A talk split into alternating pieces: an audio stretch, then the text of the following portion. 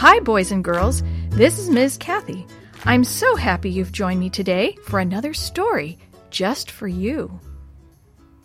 Today's story is Who Got the Parrot? There was a little old woman who lived in a small house.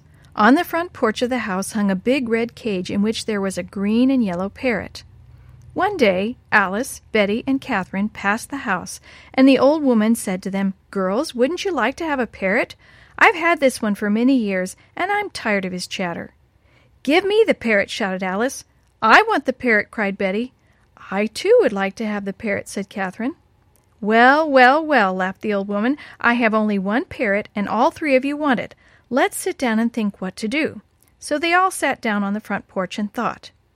After a time, the old woman said, Each of you may have the parrot for one week, and while you have him, teach him new words to say. She pointed to Alice and said, You teach him to say good morning. And you, Betty, teach him to say good afternoon. Catherine, you may teach him to say good night. When each one has had the parrot one week, bring him back to me, and I shall decide which of you may keep him for your very own. Here, Alice, you may have him first. All the girls supposed that whoever taught the parrot the best would get him to keep. Alice hung the parrot's cage in the parlor when she got home. Every day she sat beside the cage to teach the bird to say, Good morning.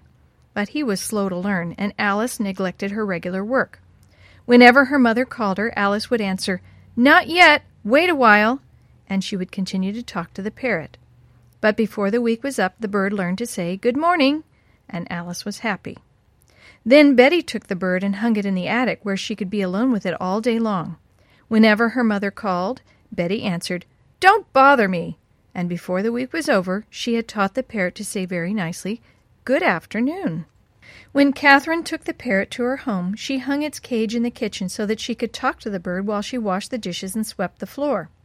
Often she would sit down beside the cage and talk to the funny green bird, but whenever her grandmother called, she answered, Coming, Grandma.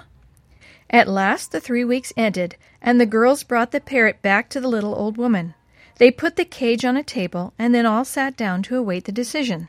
The parrot looked at each of the girls, jumped to the bottom of the cage, and cried, Good morning, good afternoon, good night. Oh dear, said the little old woman, how can I tell who should have the parrot?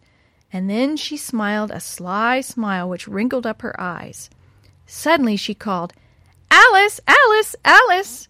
in just the same way she thought her mother had called Alice for her help. The old woman had no sooner called when the parrot opened his mouth and shrieked, Not yet! Wait a while! Now, whom do you suppose he heard say that? exclaimed the old woman. Alice knew. Then the old woman called, Betty? Betty? Betty? And the parrot answered, Don't bother me! Don't bother me! in a harsh voice. But when the old woman called, Catherine! Catherine! Catherine! The bird said softly, just like Catherine's voice, Coming, Grandma. Isn't he the smartest bird you ever saw? cried Alice. May I have him, please?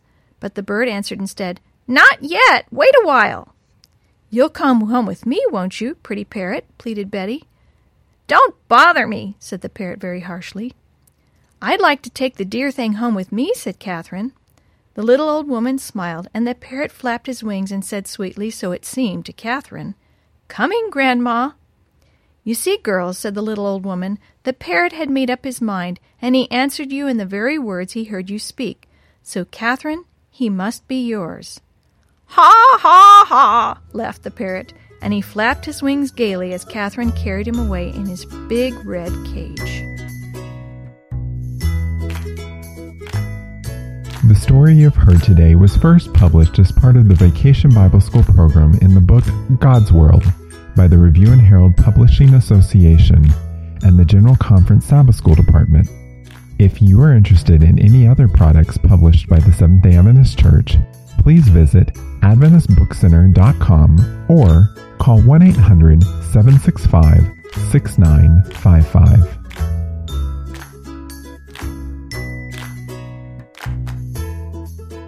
This podcast is a production of the Carolina Conference of the Seventh day Adventist Church.